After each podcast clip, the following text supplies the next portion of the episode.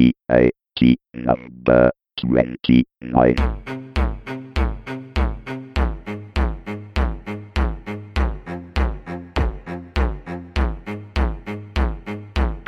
Nella puntata numero 29 di Tecnica Arcana Telegrafica. Può l'automobile del futuro essere né elettrica e né ibrida? Oltretutto, eresia completamente progettata in Italia, paese nel quale probabilmente non la vedremo mai?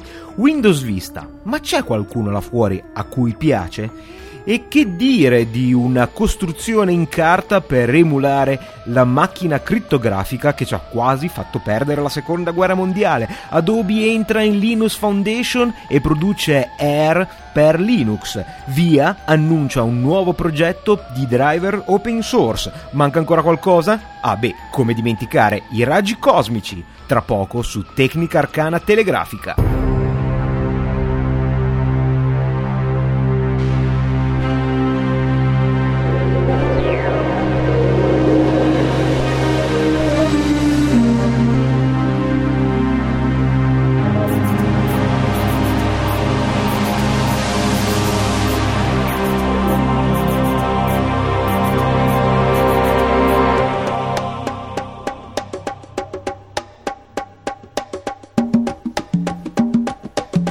Buongiorno, io sono Carlo Becchi e questa è Tecnica Arcana Telegrafica, supplemento al podcast mensile bla bla bla bla bla. L'altro giorno stavo facendo una passeggiata quando ancora il tempo lo permetteva. A proposito, sentiste rumori strani, sta semplicemente tuonando, quindi non spaventatevi. Facevo una passeggiata ascoltando IT Conversation, che è una specie di podcast aggregato nel quale vengono prodotti e inseriti trasmissioni, diverse interviste dal mondo della tecnologia. È interessante in modo particolare perché trasmette anche la IEEE Spectrum Radio, che è la radio ufficiale della IEEE, l'IEEE, l'Institute of Electrical and Electronics Engineer, quelli che fanno anche il wifi, per intenderci. E stavano parlando in questa puntata di Google, che a quanto pare ha inserito una sorta di centrale fotovoltaica per alimentare i suoi numerosissimi server, chiedendosi se questa mossa fosse pura pubblicità, puro marketing, o ci fosse veramente sotto una preoccupazione per le sorti del nostro pianeta. Probabilmente la verità sta nel mezzo, in quanto i grossi data center soffrono sempre di più di un consumo elettrico che spesso supera il costo dell'hardware stesso, e quindi in bilancio diventa una voce che non può essere trascurata. Probabilmente c'è anche un po' di marketing per dare l'idea di essere una compagnia estremamente attenta all'ambiente. E annunciando il successivo intervento, ebbi un brivido, in quanto parlavano di una macchina italiana, una Fiat Siena, l'annunciatrice la pronunciò, che era davvero particolare, e mi venne un brivido. Ero lì che stavo bruciando il mio passaporto nella speranza che nessuno mi riconoscesse come italiano, pensando a quale ennesima brutta figura avremmo fatto con questa macchina. Poi mi veniva in mente che la Siena doveva essere una specie di Palio, quindi immaginate il mio terrore, e immaginate invece la mia sorpresa a scoprire che questa Fiat Siena è una delle macchine, delle automobili più innovative al mondo, senza però, diciamo, seguire quella che potrebbe essere la moda del momento, ovvero tenendo i piedi ben ancorati per terra e non pensando a sistemi più prominenti al momento come un elettrico o un ibrido.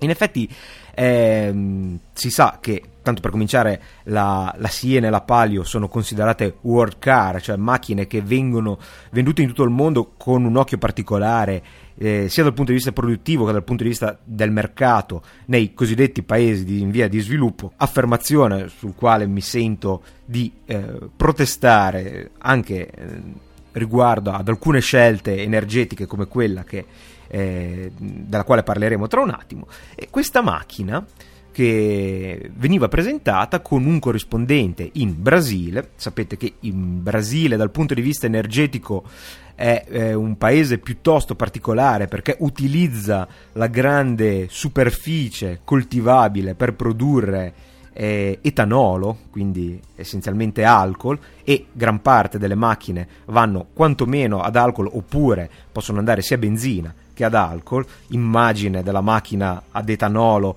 meravigliosamente rappresentata in un episodio dei Simpson in cui Homer Simpson fantastica di fare un pieno a queste macchine, un po' a te, un po' a me, diciamo scenario che mi sento assolutamente di condividere e di augurare anche in Italia. Questa macchina, che con un po' di ricerca su internet ho scoperto chiamarsi Fiat Siena Tetra Power, è una macchina davvero innovativa, perché parte appunto dal mercato brasiliano, quindi metà benzina e metà etanolo a seconda dell'andamento del prezzo del petrolio. Non è una cosa così fissa, molto intelligentemente scelgono il carburante migliore a seconda del particolare periodo storico economico, aumentata all'ennesima potenza, in quanto, come suggerisce il nome, permette di utilizzare 4 tipi di carburante, ovvero benzina, etanolo, gas naturale, che suppongo sia il gas metano, e in più una combinazione di alcol e benzina, anche in proporzioni variabili.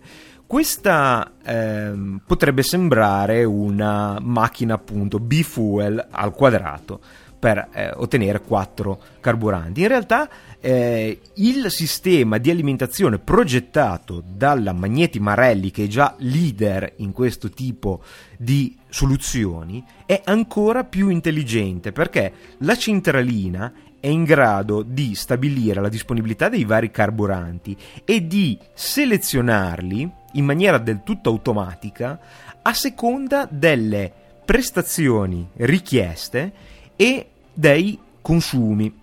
In questo modo, ad esempio, il gas naturale è contemporaneamente quello che è più economico da livelli di consumi, ma è anche quello che rende le prestazioni del motore meno brillanti.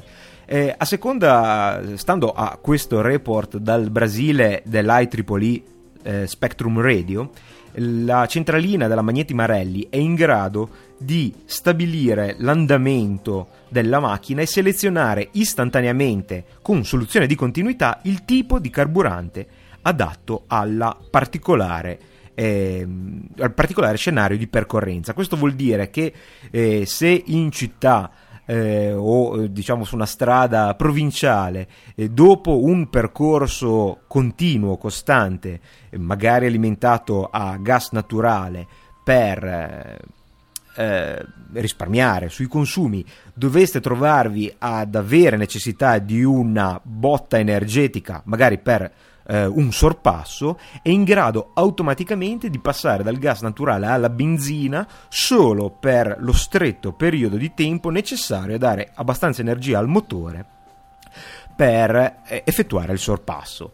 Questa è una scelta molto intelligente e senza dubbio, almeno nei paesi in cui questi tipi di carburante sono disponibili, risulta una soluzione altamente innovativa, perché riesce ulteriormente a ridurre i consumi, contemporaneamente incrementando le prestazioni. E questo tipo di scelta, si domandava l'autore del servizio, non è previsto che verrà applicato in Europa, nonostante ci siano gli interessi energetici per soluzioni contemporaneamente più economiche ma allo stesso tempo più attuabili di quelle più fantascientifiche, come celle combustibili o macchine elettriche e o ibride. Sappiamo ovviamente che lo scenario non è così semplice, perché ci sono problemi anche dal punto di vista agricolo ambientale nella produzione di questo tipo di carburanti di origine vegetale, tuttavia effettivamente non se ne parla neanche tanto. È vero che in Europa non abbiamo la situazione geografica del Brasile, quindi abbiamo la stessa zona coltivabile per creare carburanti, ma sarebbe una tecnologia che meriterebbe quantomeno un pochettino di pubblicità, anche qualche volta, per andare orgogliosi delle nostre invenzioni, considerando che Magneti Marelli già per i semplici B-Fuel è leader nel settore di questo tipo di centraline elettroniche che permettono a un unico motore di funzionare con diversi carburanti.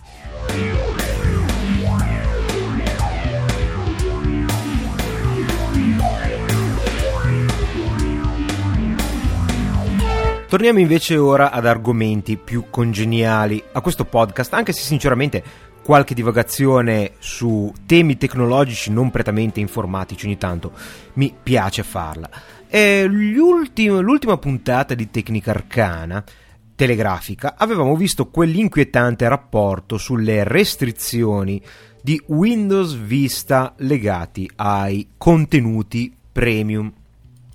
Ecco, sarebbe curioso avere una visione un pochino meno tecnica e un pochino più pratica, ma allo stesso tempo sufficientemente autorevole da non gettarla via dicendo beh, è senz'altro uno che odia la Microsoft o che non so, un appassionato di software libero, quindi rifiuta qualunque cosa provenga da Redmond.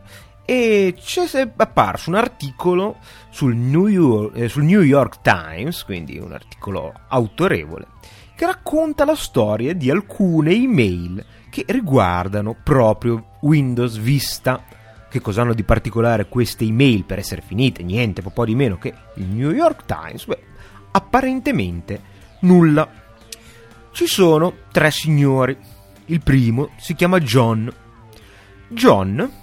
È una persona che ha upgradato 2 macchine con Windows XP a Vista, quindi a Windows Vista, cosa che la Microsoft avrebbe voluto che ognuno di noi facesse, ma in realtà sappiamo che nessuno ha mai consigliato di fare l'upgrade del sistema operativo su macchine nate per Windows XP, neanche i più agguerriti fautori del sistema operativo Windows. E John fa l'upgrade di queste 2 macchine XP, fregandosene evidentemente dei consigli che ci sono in rete, e scopre che la sua stampante, uno scanner tradizionale e uno scanner per pellicole, quest'ultimo può essere molto costoso, soprattutto se ha uno scanner per pellicola è probabile che anche la stampante e lo scanner tradizionale siano pezzi di hardware di buon livello, perché evidentemente è un appassionato di fotografia. Questi 3 pezzi di hardware non hanno i driver per Vista. È un grosso problema, così grosso che John ritorna a Windows XP per poter utilizzare il suo costoso hardware che aveva regolarmente acquistato. Ma probabilmente John, dice il New York Times, è stato sfortunato, capita al passaggio da un sistema operativo che i produttori non riescano, non vogliono, non abbiano convenienza a produrre nuovi driver. Apparentemente no, perché c'è un'altra persona, Steven, che sentendo i problemi di John gli dice che non è stato un caso sfortunato. I driver sono latenti, mancano per quasi tutte le categorie di hardware. È un fenomeno che copre l'intero ecosistema. Beh, questo non è nulla di nuovo. Ma si aggiunge un terzo interlocutore in questa discussione. È Mike. Mike ha comprato un laptop nuovo però prima dell'avvento di Vista, e si trova sopra un adesivo con scritto Windows Vista Capable, un logo. Tecnicamente vuol dire in grado di far girare Windows Vista. E allora pensa che potrà, come dice sempre il New York Times, far girare Vista in tutta la sua gloria, e è particolarmente interessato a alcuni programmi Microsoft come Movie Maker, quel piccolo programma molto semplice che serve a montare semplici filmati. Cosa dice dal suo passaggio a Windows Vista su questo laptop? Mi sono personalmente scottato. Questo nuovo laptop, indipendentemente dal fatto che abbia il logo, non ha un chipset grafico abbastanza potente né per far girare Vista con l'interfaccia grafica tridimensionale Aerial, e neppure per far girare il suo software di video editing. Adesso, dice Mike, ho una macchina per email da $2100. Ma lo sappiamo che Vista è molto avido di risorse, secondo me in maniera sproporzionata. Sappiamo anche che Windows Home Basic non è nient'altro che una versione castrata che perde gran parte delle caratteristiche di Vista, e quindi non ci dovrebbe sorprendere che Mike ha dovuto installare una versione ridotta piuttosto che Vista Premium, quindi la versione completa. Però anche queste considerazioni, per quanto interessanti, considerando che questo articolo non è così vecchio, è del 9 marzo del 2008, lo fa sembrare ancora abbastanza strano per guadagnarsi una pagina sul New York Times. Bene, abbiamo fatto i nomi, forse è il caso che facciamo anche qualche cognome. John, niente stampante, niente scanner, è John A. Shirley, board director di Microsoft, e in precedenza è stato presidente e chief operating officer. E Steven, che gli ha detto: guarda che i driver non ci sono per nessun hardware, così come c'erano per XP, è Steven Sinofsky, che è il vicepresidente senior responsabile per Windows di Microsoft. È il povero Mike che si è comprato un bel laptop Windows Vista Capable e si è trovato con un'email machine $2100. È Mike Nash, vicepresidente della Microsoft, che è il supervisore della gestione dei prodotti Windows.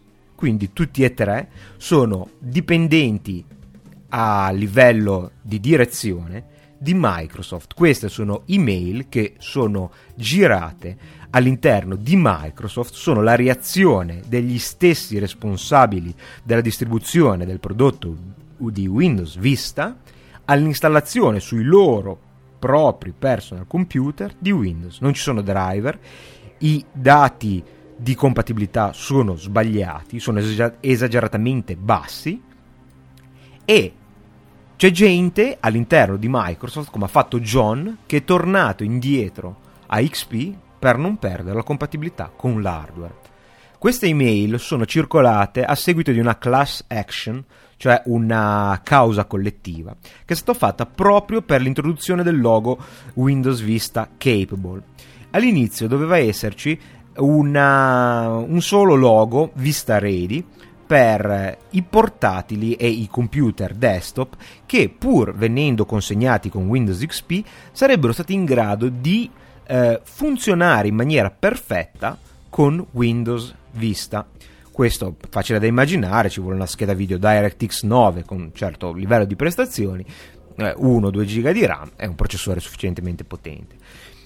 E per evitare la perdita di vendite di Windows XP nelle macchine low-end, è stato un pochettino modificato da Vista Ready a un altro bollino Vista Capable, che in teoria sembra dal consumatore la stessa cosa. Fra Vista pronto per Vista e capace di far girare Vista sembra la stessa cosa. In realtà veniva inteso che Vista Capable era un sistema, cioè era un hardware in grado di far girare almeno una versione di Vista, e sappiamo che la Home Basic ha poco a che vedere con le innovazioni, se così vogliamo chiamarle, introdotte con l'ultima versione del sistema operativo di Windows. C'è stata una sommossa da parte dei produttori di hardware, in quanto sono stati i primi a rendersi conto che questo tipo di informazione era lesiva dal punto di vista della chiarezza per i clienti, quindi c'è stata una class action, e da questa class action sono usciti fuori, caso penso veramente molto raro, le opinioni personali a caldo dei dirigenti Microsoft che hanno provato il loro stesso sistema operativo. Sapete che si dice mangiare il proprio cibo per cani, quando una società utilizza il proprio servizio per proprio conto. Facciamo un esempio: Google è proprietaria di blogger.com, i blog su Blogspot, e mangia il proprio cibo per cane, si dice, è un termine comune, eating their own dog food. Infatti hanno il blog, tutti i blog ufficiali di Google sono su Blogspot. Ha senso, se siamo i proprietari, se andassimo ad aprire un blog su WordPress ci sarebbe qualcosa che non tornerebbe, ed è una cosa abbastanza comune utilizzare i propri servizi per dire: vedete, funzionano, li usiamo persino noi. Beh, credo che questa volta il cibo della Microsoft, per cani o meno, sia stato veramente troppo indigesto, e se da tarata a me questo è l'inizio di una grossissima crisi.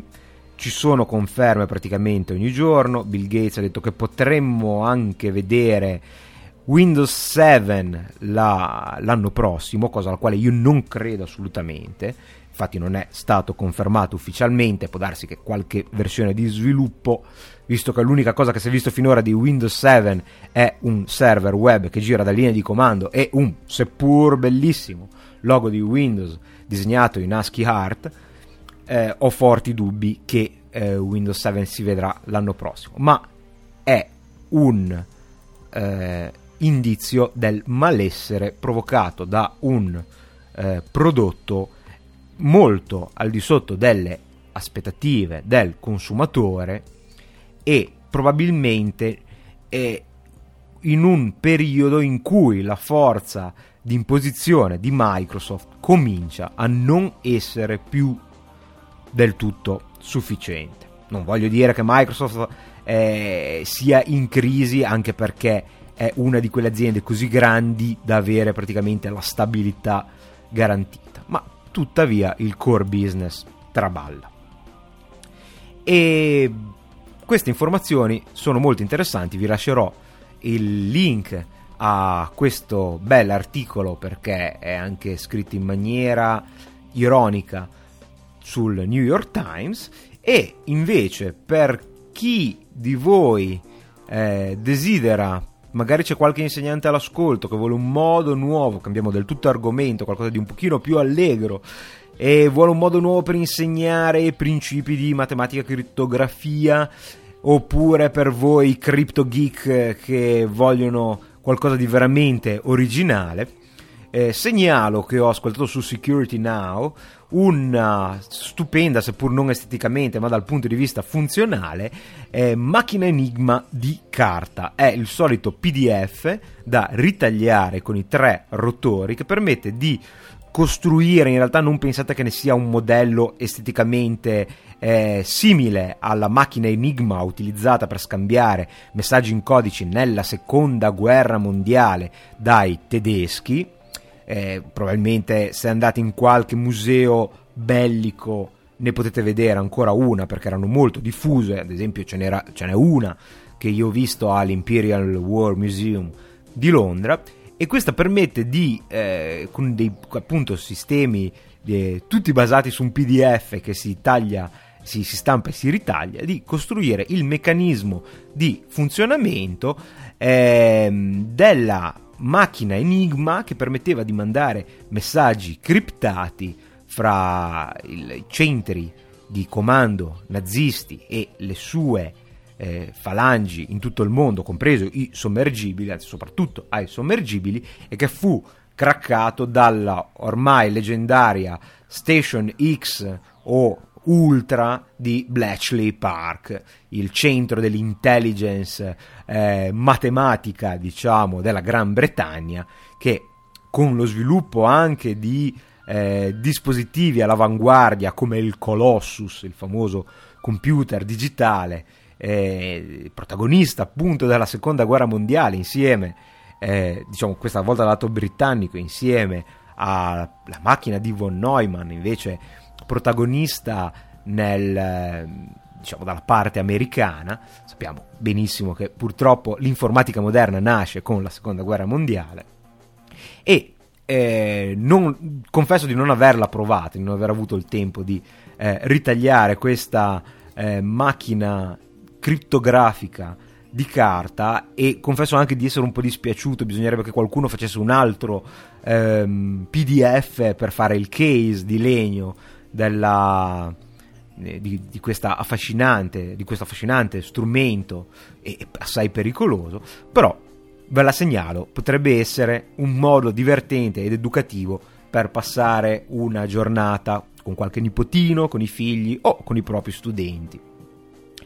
E continuiamo invece a avere notizie positive, francamente molto positive, dal lato invece contrario a Microsoft.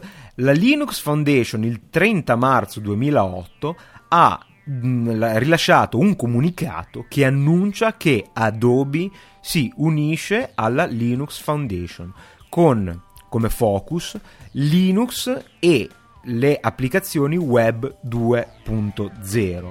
Io sono estremamente contento di questa decisione di Adobe, per prima cosa perché è una società che ha un peso determinante, soprattutto dopo le acquisizioni di Macromedia, appunto nel web 2.0, nei vari servizi. Senza Adobe probabilmente faticheremo ancora a vedere i video su YouTube, anche se credo che la versione open source di Flash stia procedendo in maniera abbastanza spedita.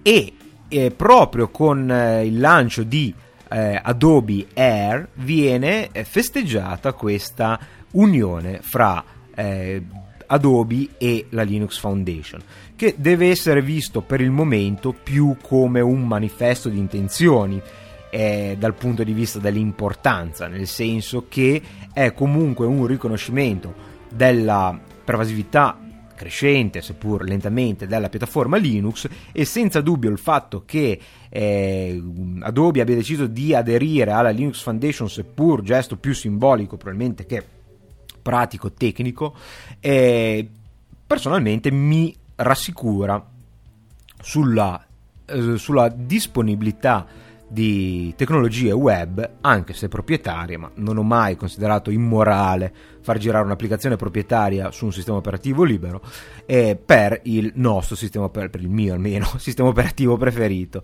E Adobe Air è un framework per la creazione di quelle che si chiamano le applicazioni di internet ricche. Possiamo vederlo come una sorta di Silverlight della Microsoft, o come una specie di Google Gears, quindi di Google, che permette di creare applicazioni sul web che però possono girare anche in modalità stand alone o quasi. Il fatto che Adobe abbia lanciato proprio adesso Adobe Air, quindi con poco ritardo rispetto alla versione Windows e Mac, è molto consolante, e appena finirà la fase di beta spero di poterlo provare per il nuovo Photoshop Online. È proprio Photoshop che è una delle colonne portanti di Adobe ed è uno dei talloni d'Achille di Linux. Ho avuto un attimo di mancamento, e non c'è santo che tenga. Se siete in casa, volete un programma di grafica, potete usare GIMP, ma dal punto di vista professionale purtroppo non è una vera alternativa, ma soprattutto il costo di training di un grafico che sa utilizzare in Photoshop, diciamo una riabilitazione all'uso del software libero è ben superiore al costo di una licenza di Photoshop, quindi io tutto sommato ancora spero che questa unione, seppur focalizzata per le applicazioni web 2.0, possa prima o poi sfociare anche in una versione di Photoshop per Linux, anche perché se voi avete un po' di familiarità con le aziende che lavorano nella grafica, soprattutto la grafica del web, saprete magari che i grafici, magari a casa loro usano il Mac, per motivi di gestione delle macchine sono costretti in azienda a utilizzare Windows, ma la cosa non li diciamo disorienta più di molto, e per motivi appunto di gestione unificata magari devono usare Windows, che diventa proprio una sorta di appliance per far girare Photoshop. Ecco, questa appliance, se fosse basata su Linux, non assolutamente sarebbe una cosa negativa. E d'altro canto c'è un'altra notizia confortante per chi vorrebbe il software di Adobe sulle macchine dotate di pinguino, è che Google ha fatto una bella iniezione di $, in Wine per col focus, diciamo, di migliorare, potenziare la compatibilità proprio di Photoshop per Windows su Linux. Sapete che Wine non è un emulatore, ma è una reinterpretazione, riscrittura delle API di Windows, API nel senso API, quindi delle librerie di Windows, che permette di far girare alcuni programmi, non tutti, nati per Windows su Linux con buone prestazioni, proprio perché non è un emulatore, non è una macchina virtuale. E questo sistema, che per inciso non funziona con l'unico programma che vorrei funzionasse, ovvero quello schifo di Sonic Stage della Sony, che è l'unico modo per caricare MP3 sul mio lettore della Sony, ahimè. E però se la Sony volesse fare tipo una bella iniezione di yen e far funzionare anche Sonic Stage, la ringrazio, anche se ormai dubito che troverà ancora clienti in questa casa, anche se è stato un regalo, oltretutto, come tutta la roba della Sony, hardware stupendo, software umiliante sia per l'utente che per se stesso. Comunque, quindi se non ci pensa direttamente Adobe, ci penserà Google, che non è nuova a questo tipo di strategia. Infatti il suo Picasa, nonostante venga distribuito come versione per Linux, non è nient'altro che la versione per Windows che gira sotto Wine, va bene anche così, purché che sia stabile, perché può andare bene per provare il trial di 30 giorni anche da Linux, ma se vogliamo penetrare in questo settore anche nel mondo professionale, sarebbe meglio per prima cosa avere una versione nativa, e se proprio deve essere attraverso Wine, comunque che sia stabile. E ancora notizie open source, questa volta ancora più open source. C'è una press release dell'8 aprile 2008, quindi recentissima, di VIA, produttore di chipset, processori e che cos'altro? Probabilmente schede di rete, insomma, di silicio, produttore taiwanese famosissimo. Annuncia che l'8 aprile al Linux Foundation Collaboration Summit, VIA Technologies, innovatori e bla bla bla bla bla bla bla, ha annunciato che inizierà una strategia di liberalizzazione dei driver che saranno pubblicati in open source. C'è anche un sito che trovate nella press release, che si chiama linux.via.com.tw, e cominceranno con un po' di driver che sono già pronti, documentazione tecnica, codice sorgente e informazioni al momento riguardanti il VIA CN700, CX700, MCN896 e i nuovi VIA VX800 chipset. Ne conoscessi uno per sbaglio, non mi farebbe schifo, però non li conosco, infatti non è che me ne freghi molto che VIA rilasci i driver open source, però intanto di VIA non credo neanche faccia più i chipset per cosa. Scusate, mi è scappato devo avere il modulo da installare del freedom loving, aspettate un attimo, tempo di fare un mod probe e lo reinstallo, ecco. VIA è senz'altro, ha fatto senz'altro la scelta giusta. C'è qualche problema con il caricamento, se avete notato. Ha fatto senz'altro la scelta giusta un'altra società che abbraccia il mondo dell'open source, tutte dovrebbero imparare da via, però essenzialmente non ce ne frega niente, perché non so quanti di voi abbiano un prodotto via, e soprattutto io tutti quelli che ho avuto mi sono pentito di averli acquistati. Ma tutto questo cambia considerando che appunto Via ha smesso di abbandonato il mercato mainstream proprio per concentrarsi in quel segmento di computer estremamente economici, estremamente a basso consumo, che come avevamo detto l'ultima volta è estremamente importante in questo periodo. Quindi computer semplici, computer ultra portatili tipo gli PC, computer per il multimedia inteso come home theater, e quindi sistemi per videoregistrare, per vedere la televisione, per utilizzare forme di streaming. E questo, a parte l'ironia iniziale, in realtà è una notizia molto buona, non tanto per il mercato tradizionale, che sì, è vero che più ce ne sono società che si affacciano all'open source e meglio è.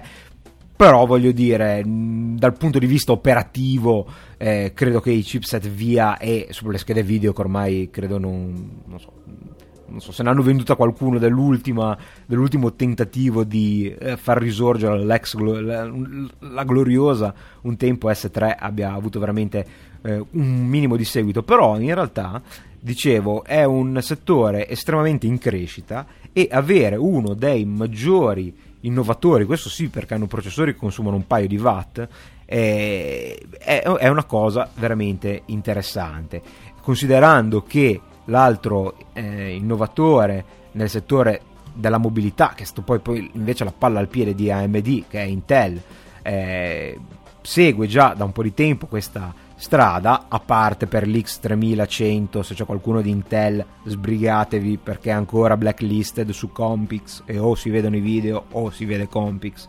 Quindi ragazzi, tutti i portatili low cost hanno l'X3100, lo avete supportati tutti, il 3100 no? Ecco, detto questo, brava Via, ok.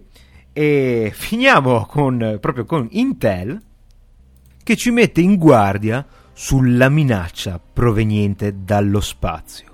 In un mondo in cui l'uomo si spinge là nei confini della galassia, una minaccia attende i nostri computer, i raggi cosmici.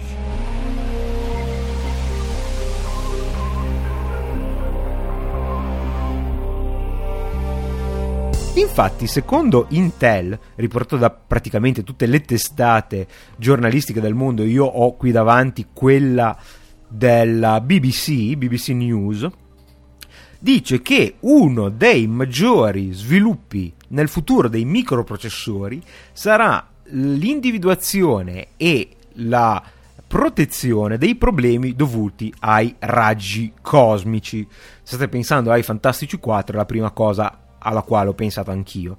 I raggi cosmici attraversano la nostra atmosfera e praticamente riescono ad attraversare qualunque cosa che incontrano.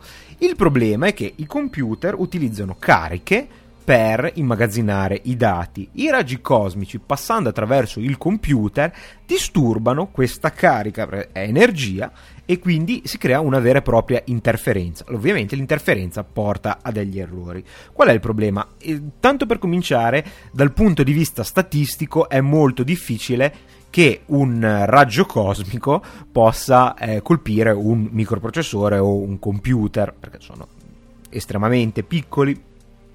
Tuttavia, questo problema può essere rilevante nei centri di calcolo, dove ci sono migliaia di microprocessori vicino. E inoltre il problema diventa sempre più rilevante, perché all'aumentare della precisione tecnologica solitamente si diminuisce la tensione di alimentazione, anche per questioni di consumo, e quindi se un livello logico diventa sempre più ravvicinato, perché siamo partiti dai 5 volt, quindi lo 0 era 0 e l'1 logico erano 5 volt, e si è scesi sempre di più, 3,3, adesso siamo a 1 e qualcosa, più si riduce lo scarto, e chiaramente più è la stessa variazione può far saltare di livello il microprocessore. Quindi mano a mano che riduciamo la tensione logica dei nostri segnali, della nostra rappresentazione dei numeri binari, si avrà sempre più problemi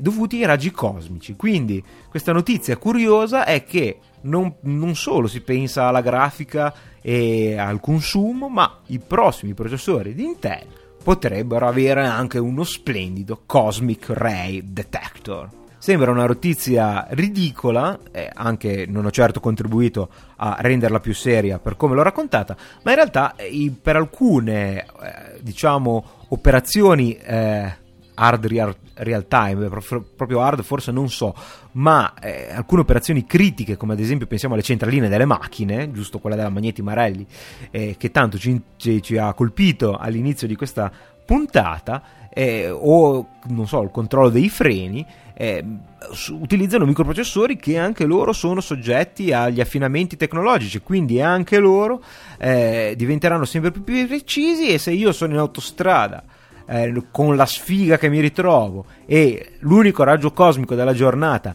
mi becca proprio la centralina e non freno più, ecco, allora benvenga seriamente anche il raggio cosmico, lo stesso se avessi un pacemaker o qualcosa comunque che mi tiene in vita basato su microprocessore.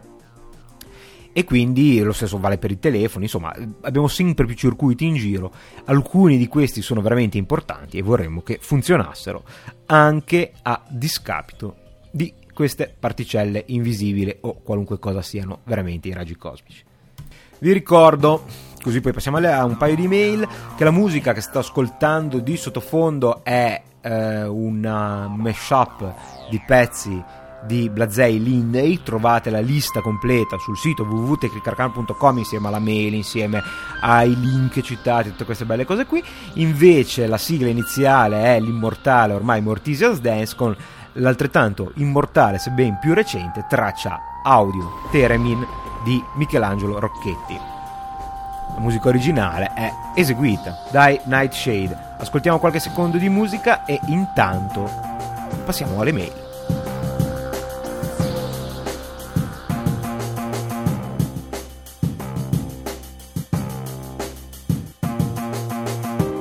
Allora, mail che come al solito appartengono al secolo scorso, ma senza problemi e senza vergogna le andiamo a ripescare. Allora, Riccardo, giovanissimo ascoltatore che aspetta ormai penso da 3 mesi risposta, ovviamente come al solito rispondo sempre in forma privata, ma attende risposta pubblica su una domanda molto interessante.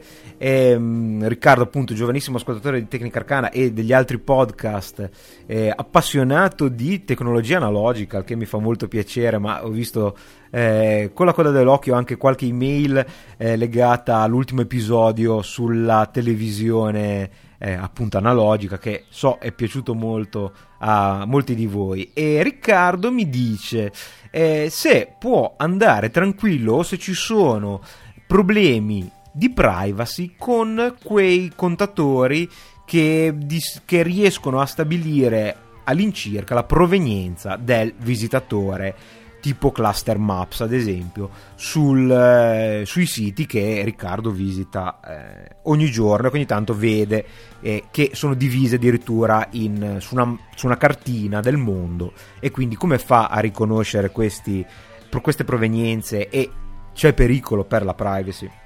Io personalmente sono una persona che non è particolarmente paranoiata dalla privacy, quindi magari la risposta che ti do io, una persona un pochettino più attenta a queste cose ti direbbe: ah no, cosa da pazzi, è pericolosissimo. No, non sono pericolose queste cartine per tutti i contatori, perché anche quelli che non hanno la cartina comunque danno, ad esempio Google Analytics dà informazioni sulla provenienza del visitatore al proprietario del sito e o agli altri visitatori. Ci sono due cose. Per prima cosa, questi sono dati che vengono conservati a lungo termine solo a livello statistico. Alcuni danno le ultime visite ricevute, ma spesso nascondendo anche l'IP, ma comunque poi ciò che rimane negli storici è un numero, quindi non so, 8.000 visitatori dall'Italia o una cosa del genere, e non la singola persona. Comunque è bene spiegare come funzionano questi sistemi di statistica. L'intuizione di Riccardo, che mi dice ma è basato sull'IP questo riconoscimento, è assolutamente corretta, in quanto l'IP, considerando che il MAC address, l'indirizzo fisico della scheda di rete, non viene routato, quindi non viene non esce dal router, non supera la rete locale, non viene stradato, forse è un pochettino più corretto che routato, che non mi piace tanto, considerando che lui non esce dalla rete, l'unica cosa che esce è l'IP. Quindi effettivamente gli IP possono essere in qualche modo si può risalire a un'identificazione geografica a partire dal numero di IP che si ha. Si può essere anche abbastanza precisi, perché la maggior parte di noi si collega attraverso la DSL, un provider che offre un IP dinamico, il che vuol dire che ogni volta che spengo il router o spengo il computer, se ha il modem interno o comunque un modem USB, la centrale mi fornisce un nuovo IP preso da un pool, cioè da un gruppo limitato geograficamente. Se io faccio un trace route e quindi cerco di stabilire il percorso che fanno i miei pacchetti per arrivare a una certa destinazione, addirittura con Alice, che quindi passa da interbusiness, chiaramente non nell'IP che sono solo numeri, ma nei domini associati ai vari nodi, ha addirittura la targa automobilistica, l'identificativo della provincia, quindi i miei primi pacchetti passano e partono da SV e un numero. Questo per dirvi che ci sarà un pool di IP appartenenti alla provincia di Savona, dai quali io mi collego e me ne viene dato uno nuovo ogni volta che spengo il router o perdo la connessione o insomma va via la luce o cose del genere. Dall'altro lato del sito, ciò che il servizio di statistiche vede è l'IP col quale io sono connesso. Per tutti i casi, e questa è una grossa protezione comunque legata alla privacy, la mappatura persona collegata IP è una cosa che può fare, che appartiene solo al registro dei provider. Quindi il provider ha un file di log che dice: ah, stasera alle 22 ho dato l'IP numero di IP a il numero di telefono di Carlo Becchi, ad esempio. Questi dati rimangono solo al provider, quindi non c'è modo per un terzo incomodo di sapere qual è il tuo IP, anche se sanno l'ora di visita. Quindi questi IP non hanno un vero e proprio contenuto informativo dal punto di vista personale. Sono IP, sai che il provider magari, sai che la persona che si è collegata al sito attraverso questi servizi di statistica proviene da Savona ed è collegato con Telecom, ma supponendo che non sei l'unico abbonato a un particolare provider della tua città, questo puoi capire bene che non dà alcuna informazione stringente sulla tua persona. Il discorso è valido anche per il peer-to-peer. Nessun sistema peer-to-peer di quelli tradizionali ha meccanismi per oscurare l'indirizzo IP. Tuttavia una certa dose di privacy è garantita proprio dal fatto che gli IP sono dinamici nella maggior parte dei casi, a meno che non avete un contratto aziendale che avete l'IP fisso, allora siete per forza voi, perché quell'IP lì non è più di Telecom ma è vostro, in realtà è sempre di Telecom ma viene ceduto in maniera a tempo indeterminato a voi. Comunque, detto questo, c'è da dire che queste informazioni incrociate fra il numero dell'IP e la persona potrebbero uscire dal dominio del provider. Tanto per cominciare, nessuna di queste scatole è mai sicura al 100%, nel senso che il provider è anche fatto di persone, quindi diamo per scontato sia lo scarso interesse che la buona fede dei lavoratori all'interno del provider. Ma dicevamo, e si spera anche ci siano meccanismi di sicurezza per fare in modo che il tecnico non possa avere accesso a questi dati, siano in qualche modo nascosti. E, tuttavia, se si è coinvolti in una inchiesta, quindi vi è una denuncia, ad esempio caso classico dei peer-to-peer, allora questa mappatura fra l'IP e la persona e l'utenza telefonica in realtà può venire fatta, perché la polizia comunque gli organi di polizia possono avere accesso a questi dati in caso di inchiesta giudiziaria. Quindi naviga tranquillo, non fare nulla di illegale e sei relativamente sicuro che la tua privacy è protetta. In realtà i problemi della privacy sono da tutt'altra parte, ad esempio nei cookies, nei vari redirect a link di ben più problematici di questo. Sempre parlando di Security Now, c'è stato un intero episodio legato alla privacy sul fatto che mi sembra o eBay o PayPal, che poi è la stessa cosa, ma hanno tutti i link che passano da double click, che è abbastanza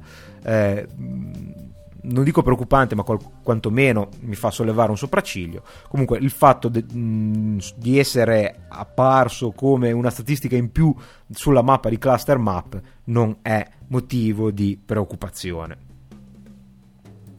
Poi una nuova email di Cristiano Sky One al secolo cristiano, che sempre attento, e la cosa mi fa piacere, ai problemi energetici, mi segnala un articolo che ormai è un po' vecchio, ma è talmente approfondito che è interessante comunque segnalare. Su Tom Hardware Guide è un test fra gli Athlon 64X2 e il Core 2 Duo, che seppur processori non certo recentissimi, si trovano ancora soprattutto sui computer un pochettino più di basso livello.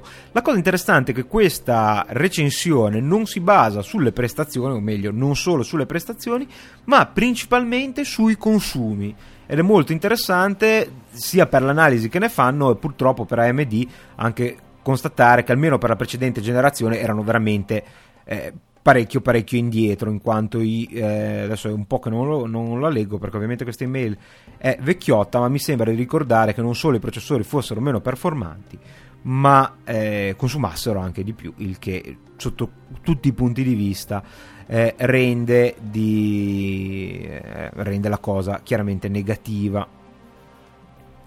Non so però adesso con i nuovi processori se la situazione migliora. Se avete qualche buon articolo sul risparmio energetico con i nuovi processori di AMD, sentitevi libero di mandarlo, che fra 6 mesi io lo segnalo quando giustamente sarà diventato obsoleto. Chiudiamo ancora 2 cose. Una segnalazione, si sta cercando, credo che i lavori siano ancora all'inizio e purtroppo non ho avuto proprio il tempo di seguirli, di creare un bar camp sui podcast, sul podcasting, sia come fenomeno che come ascolto, che tutte le tipologie di fruizione dei media non tradizionali. Ho sotto la pagina della wiki, non c'è ancora una data e né un luogo, quindi è ancora in stato embrionale, il che può essere anche una buona cosa, così se avete un po' di tempo da dedicarli potete partecipare. Sono i benvenuti podcaster, ma non soltanto i podcaster, quindi blogger, videoblogger e ascoltatori, e tutti quelli che sono interessati, come dice la wiki, al mondo dei blog, social network, podcasting, videoblogging e anche i musicisti. Quindi vi lascio il link sulla pagina di Tecnica Arcana, se volete darci un'occhiata e avete la possibilità di contribuire. Credo che anche il luogo sia ancora da definire, quindi se avete qualche posto che vi sembra ragionevolmente comodo da ogni parte d'Italia e adatto a questo tipo di evento, potete suggerirlo. Chiudiamo invece con una mail del mitico Doc, che giustamente mi puntualizza sull'episodio, riguardo all'episodio di scusate che lo sto cercando in diretta, sulla crittografia. Ve lo ricordate? Credo di non aver mai ricevuto tante email firmate Alice e Bob da quell'episodio, compreso anche qualche messaggio su Skype. il mitico Doc, che nonostante sia una vera e propria rockstar del podcast, in realtà sotto sotto è sempre un geek, mi scrive dicendo: ciao Carlo, sto ascoltando il tuo cripto episodio, sono sempre stato un appassionato sull'argomento, fico. Da quel poco che mi è rimasto in testa ti posso dire che Alice e Bob, se vi ricordate, non ne sapevo le origini e avevo aggiunto poi posticcio dopo la produzione dell'episodio il link alla Wikipedia, sono presenti nella letteratura dedicata, sia a libri che pubblicazioni scientifiche, da veramente molto tempo, con un'unica differenza rispetto a quanto hai spiegato. Innanzitutto Alice e Bob sono stati scelti ovviamente per le loro iniziali, prima si parlava di A e B e sono in seguito diventati Alice e Bob. La differenza è nello sniffatore malvagio, la Trudy dei tuoi esempi, immagino del libro Top Down, ovvero il Curose Ross, è generalmente chiamata Eve per evil, maligna, malvagia. Che ricordi, ho passato ore sul ponte di una barca nelle Maldive del 2000 col mio primo Mac. Un ebook di quelli a forma di conchiglia, ah fantastico, non ti posso dire come lo chiamiamo noi al museo della Apple, ma te lo posso anche dire perché credo che lo chiamino tutto, quello che sembra la tavoletta del water. Non so se avete presente. Adesso 8 mail da parte del doc sulla tavoletta del water. Sulle ginocchia guardare l'Oceano Indiano, scrivere programmi con il GCC, bravo, vedi che sotto sotto ami anche tu la libertà e vedrai che prima o poi passerai al lato oscuro, anzi al lato chiaro, luminoso dell'informatica. E scrivere programmi con il GCC per decrittare gli esempi di un libro di crittografia. Cesare, Vigenere, Enigma, sì lo so, sembro Higgins, per i più giovani ovviamente riferimento al mitico Magnum P.I., infatti dice: a presto, vado a preparare la cena per Zeus e Apollo. E bene, quindi torna anche la mitica Enigma della quale abbiamo parlato a grandi linee prima. Vi ricordo, se volete farlo, provare a decriptare Enigma proprio con le rotelle, potete farvi quella di carta. Se invece volete ascoltare il più bel podcast musicale italiano di musica decente, ovvero musica rock, andate su rockastitalia.com del mitico doc e troverete anche, adesso si sta espandendo veramente in maniera incontrollabile, episodi live, scherzi telefonici dal quale io ci sono cascato come una pera, anche perché non sentivo assolutamente, non capivo assolutamente chi era, e insomma grande, great stuff come dicono nei podcast americani. Bene, concludiamo, ho già detto tutto, l'email è tecnicaarcana@gmail.com, se volete scrivere potete lasciare anche un commento sul blog. Sono un po' indietro per diversi motivi, sia con il sito che con avevo un mezzo progetto per un episodio live, mi si è rotto il router, quindi sto aspettando un router nuovo.